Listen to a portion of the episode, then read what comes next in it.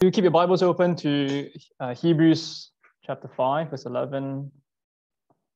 And if um, you're in person, there's a handout for you to follow on on what's being said. Or if you're online, there's also a handout for you to, to following along.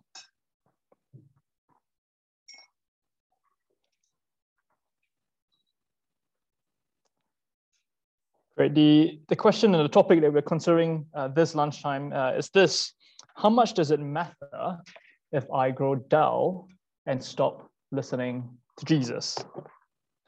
Let me tell you about three of my friends. Uh, the first friend is called Dan. Uh, then he was baptized about six years ago. But over in the recent, recent years, he's faced a real crisis about his own identity and his place in the world. And his solution to deal with um, that whole issue was to step away from church, uh, to close his Bible, and to stop listening. Uh, does it matter if I take a break and stop listening to Jesus? Uh, my second friend is called Ed. Ed, he enjoys listening to uh, God's word, but he also enjoys listening to the world. And his worry is that he, he doesn't want to be too invested in something. So he looks at his colleagues, uh, they're all quite well rounded individuals. And so he, he doesn't want to fully invest in something. And so, does it matter if I straddle listening both to God's word and to the world? My third friend is um, someone called, I guess, Carrie. Um, for, for most of her life, she has been a Christian. And as far as she can remember, she was in church in her mother's belly.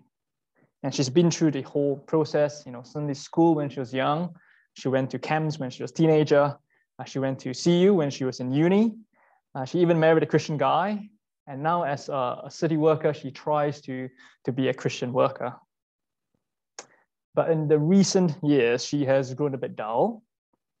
Um, the truths of the Bible, it seems all too familiar. And she can almost predict what the preacher will say next. Well, how much does it matter if I grow dull and I stop listening to Jesus? I wonder whether you can identify with any of my friends. Maybe you've been a Christian for many years 10, 20, 30, 40 years and things get a bit repetitive, a bit old, a bit dull. Or maybe you've been a Christian for a couple of years and things are already getting a bit dull.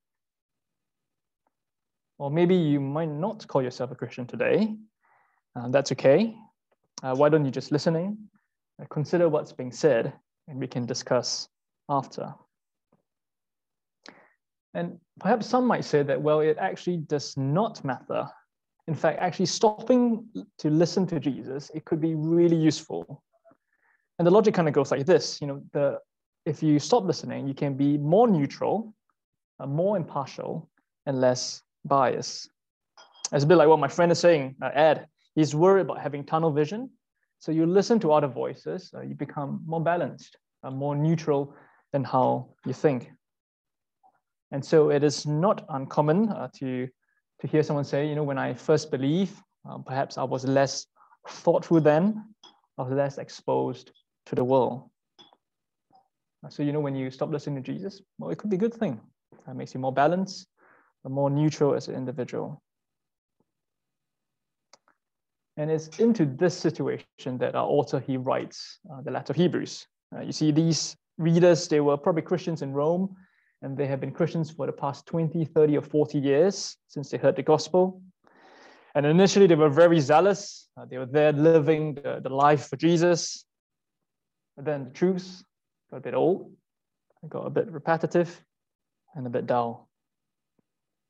So, does it matter? Does it matter? Well, what our author wants to say today, or maybe, uh, maybe more accurately, uh, what God is saying today, is that it really matters. It really, really matters. And so our author, he gives us two warnings. And the first warning is this, it really matters because it will result in immaturity. I look at verse 11 of chapter 5. About this, we have much to say, and it is hard to explain, since you have become dull of hearing. For though by this time you ought to be teachers, you need someone to teach you again the basic principles of the oracles of God. you need milk, not solid food. For everyone who lives on milk is unskilled in the word of righteousness, since he is a child. The image that our author wants to have in our minds is that of a child, a baby, an infant, a baby who's sucking on the milk bottle. This whole world comprising of milk, sleep, pooping, and peeing. It's a baby, it's a child, it's an infant. And that is the author's description of someone who stops listening to Jesus. Uh, you may have climbed the corporate ladder, you may have done very well in the eyes of the world, but in spiritual things, a baby, unable to stomach weighty things. Only, con- only concerned about food, leisure, work, and the day to day comforts. But notice how that contrasts the mature individual. Look at verse 14. But solid food is for the mature, for those who have their powers of discernment trained by constant practice to distinguish the good from evil. And so here's something to chew over. See, we think uh, perhaps uh, where we stop listening to Jesus, we get more neutral, and more balanced, and we have more perception of the world. But what our author is saying is the opposite. Uh, the less you listen, the more immature you become. Why is that the case? I think previously the author he, he describes the problem, and not so much with what we hear, but rather with our anatomy. The problem is with our hearts, our minds, uh, our receptors, how we receive information. They are deceitful. So his suggestion is that our hearts, being left to ourselves, are deceived. Uh, being left to ourselves, we are hardened by the deceitfulness of sin.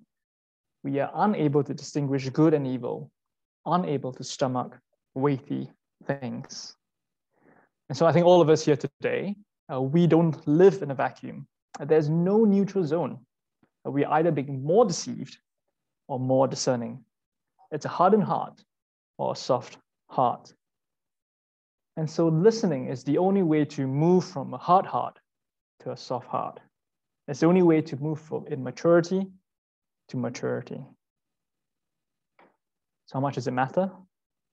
Well, far from becoming more impartial, our author is saying that it will leave us immature, lacking discernment. Uh, that's good food for thought. Um, does what the author say, does it hold true? It's worth chewing over. But again, more than just immaturity, author, he really raises the stake. Because secondly, uh, it will result in us being burned Point two, it will result in being burned. Uh, look at verse 4 of chapter 6. For it is impossible in the case of those who have once been enlightened, who have tasted the heavenly gift, and have shared in the Holy Spirit, and have tasted the goodness of the Word of God and the powers of the age to come, and then to have fallen away, to restore them again to repentance, since they are crucifying once again the Son of God to their own harm and holding him up to contempt. For the land that has drunk the rain that often falls on it and produces a crop useful to those for whose sake it's cultivated, receives a blessing from God. But if it bears thorns and thistles, it is worthless, near to be cursed, and its end is to be burned. Well, these verses I guess it's a really difficult passage. And it's difficult not because it's hard to understand, but it's difficult because it's hard to stomach. I mean, the language is particularly strong, but those who have been enlightened yet choose to spurn the Son of God cannot be restored. It is impossible. Perhaps the image that we are meant to have in our heads is Judas in the gospel narrative, who drank from the same cup who saw the same miracles, who heard the same teaching, who had his feet washed by the Creator God Himself, and then to have walked away. It is impossible for him to be restored. Verse 6 And then to have fallen away, to restore them again to repentance, since they are crucifying once again the Son of God to their own harm and holding him up to contempt. I mean, there's no stronger image. It is the re crucifixion of Jesus. It's a really strong language. And I suppose for us, what does it mean? It means to, I guess, experience forgiveness, to experience the weight of guilt and shame being lifted, to benefit from the work of the Holy Spirit, to experience transformation in your life, to taste the Word of God, its intellectual coherence, its day to day relevance, and to take all those privileges, to hold it up, to bundle it up, and to chuck it away. It is impossible to be restored. And the outcome, uh, the outcome is really terrifying. Look at verse 7. For land that has drunk the rain that often falls on it and produces a crop useful to those for whose sake it is cultivated, receives a blessing from God. But if it bears thorns and thistles, it is worthless, near to be cursed, and its end is to be burned. You see, the author he uses really hard words um, on his readers. And so his readers, they, they think as they stop listening to Jesus, it is no big deal. It makes them more discerning if you broaden out. But the author's point is the opposite. If you stop listening, you will not be fruitful. You will not produce a crop. But more than that, you will be worthless. You will be burned. I used to live in a place um, when I first came to London where there was a garden. But you need to understand, I'm Singaporean. I'm clueless when it comes to garden. And so I left it there. It was green and luscious when I first arrived. And six months down the road, it was brown uh, with weeds coming up roughly to my height. There's a green bush right in the middle that turned brown. And at one point, um, I, I said, okay, I've got to do something about it. And I spent the whole afternoon cutting all the weeds down and plucking up the, the bush. And what did I do? I, I just burned everything. I'm not sure whether that's legal, but that's what I did. I burned all of it in the garden. And then there was a big, big flame, and the neighbors came out to look. Uh, but shockingly, that is the image uh, that the author is using, uh, being, being burned. It's a really strong image. And that is the final outcome for those who hold the Son of God to contempt. Uh, its end is to be burned. And not just ashes into nothingness, but hell and judgment. Its end is to be burned. So we understand why the author is warning them because it really matters. It really matters if we stop listening to Jesus. Well, I'm really conscious that this passage uh, is very uncomfortable, and I hope I'm not saying more than what the author is saying. Uh, but please let me be clear, and let's be clear what the author is not saying.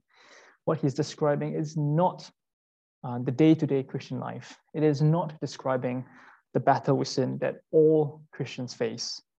It is not about the common stumble. It is not falling, it's not about falling back into an old habit. What is describing here is a total disregard for the Son of God. It is holding Jesus to contempt. It is rejecting him altogether. And so it is true for those who reject the Son of God, there is no salvation for anyone who does so. But I guess the other nagging question that um, most of us might have in our heads is, well, does this mean that a Christian can lose his salvation? And I'm conscious that this question may not just be a theoretical question that you have in your head, but it could be a really personal one. Uh, you may know someone, uh, perhaps to have seen to have fallen away. But I think it's worth being clear that our author, he is not answering that question, whether a person can fall away or not. You see, the author, he's writing to a mixed congregation, uh, different people at different stages. He is not describing a specific individual, or rather in order to encourage faithfulness. I think of it this way. Um, imagine there's a big warning sign that says, stay clear, uh, fire warning. And the warning sign, it's silent on any of us, whether you or you or you would heed the warning. Uh, the warning sign is not describing how we would respond. The warning sign is a warning. So it's silent on whether you, on how you will respond. But the warning sign is very loud on its warning. It is saying, stay clear. Uh, don't come close. There's fire. So can a Christian lose his salvation? Well, the author's not describing that or not even answering the question. Uh, the bigger question that he wants us to consider is this Are you heeding his warning? Is there an appropriate sense of fear? Does the warning make you worry and turn to Jesus and cling on to him? Or alternatively, have you grown dull? Have you become hard of hearing? Have you grown cynical? Well, maybe there might be one or two of you in the room uh, on the call who has grown dull in hearing the voice of Jesus. And so, if you have tasted the goodness of Jesus and yet you are choosing to ignore him, uh, it's a really dangerous place that you are in. Please don't play with fire. It really matters. Again, it's not easy to speak about these passages, um, but I think after a warning, after having two warnings, our author he turns to two encouragements. Um, I think we would not have time for the third encouragement, but let's jump to the fourth encouragement, uh, which is instead of not listening, uh, rather to imitate Abraham's faith. And so the author he wants us to imitate the person of Abraham, and he goes to the person of faith uh, to inspire us to have faith. Um, and he uses Abraham as the key example. Uh, so if you were here last year when we looked at uh, our Genesis series, uh, you might remember Abraham. So consider Abraham, 100 years old, with a wife who was 90 years old and a wife who was barren. Um, and it's scientific that 100 year old barren parents don't have kids. But in spite of the science, God, he offers two assurances to Abraham that he will have a son. He makes a promise to him, and he seals that promise with an oath. Look at verse 13. For when God made a promise to Abraham, since he had no one greater by whom to swear, he swore by himself, saying, Surely I will bless you and multiply you. And thus Abraham, having patiently waited, obtained the promised.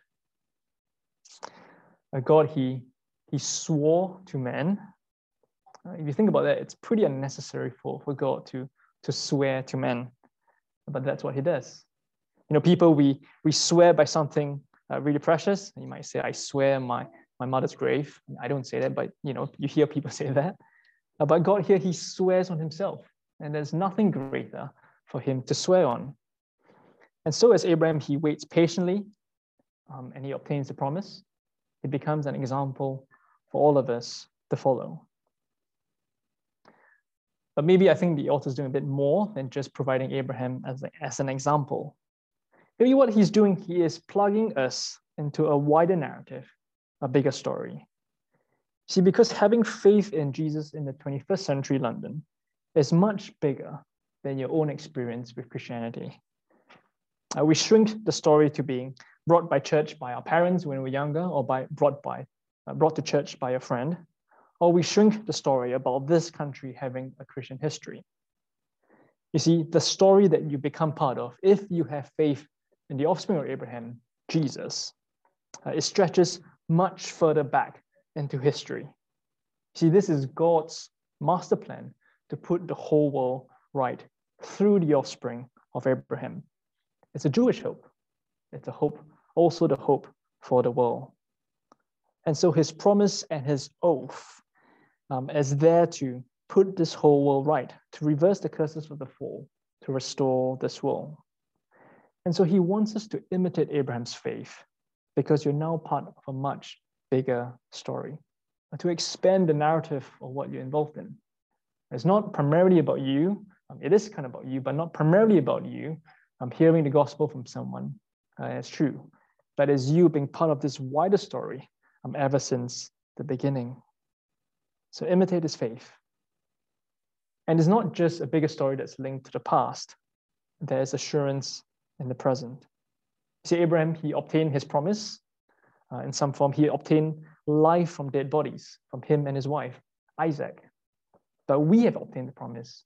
We have obtained life from a dead body, Jesus. I look at verse 19.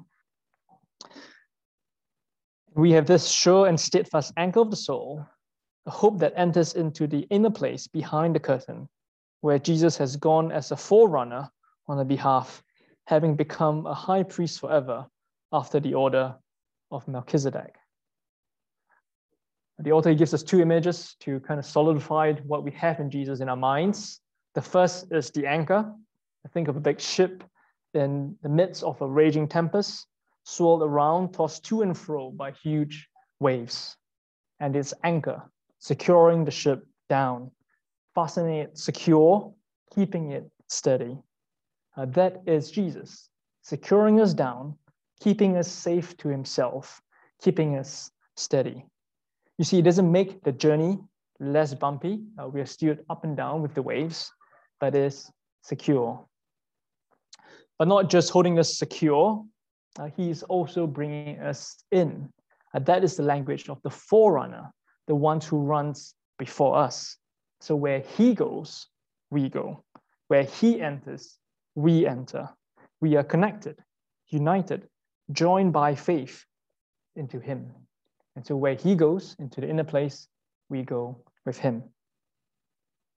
And that is why we need to keep listening, because only when we listen can we respond in faith. And faith is what connects us to Jesus. I think about the rope which connects the boat to the anchor. Faith is what connects us to our anchor, the forerunner. So when we hear, we respond in faith hold fast in faith because faith connects us to Jesus. And if you stop listening to God's promises, you cannot respond in faith. There's nothing left connecting you to Jesus, no one to bring you through death, no one to keep you safe. Again, how much does it matter if I stop listening? I think the author wants to say it really matters. It really does matter. Well, there are two ways to respond to God's voice today. One with a hardened heart, one that's dull of hearing, uh, one that's pulling back uh, to say that, oh, I know these truths already. Uh, it's the same old fire and brimstone message. Well, that's the well used pressure tactic. Uh, that's a hard heart, dull of hearing, and pulling back. But the second way is to respond in faith, to lean in and to listen to run to Jesus, to cling to Him in faith. And I guess the question for us this lunchtime is this How will we respond? How will we respond?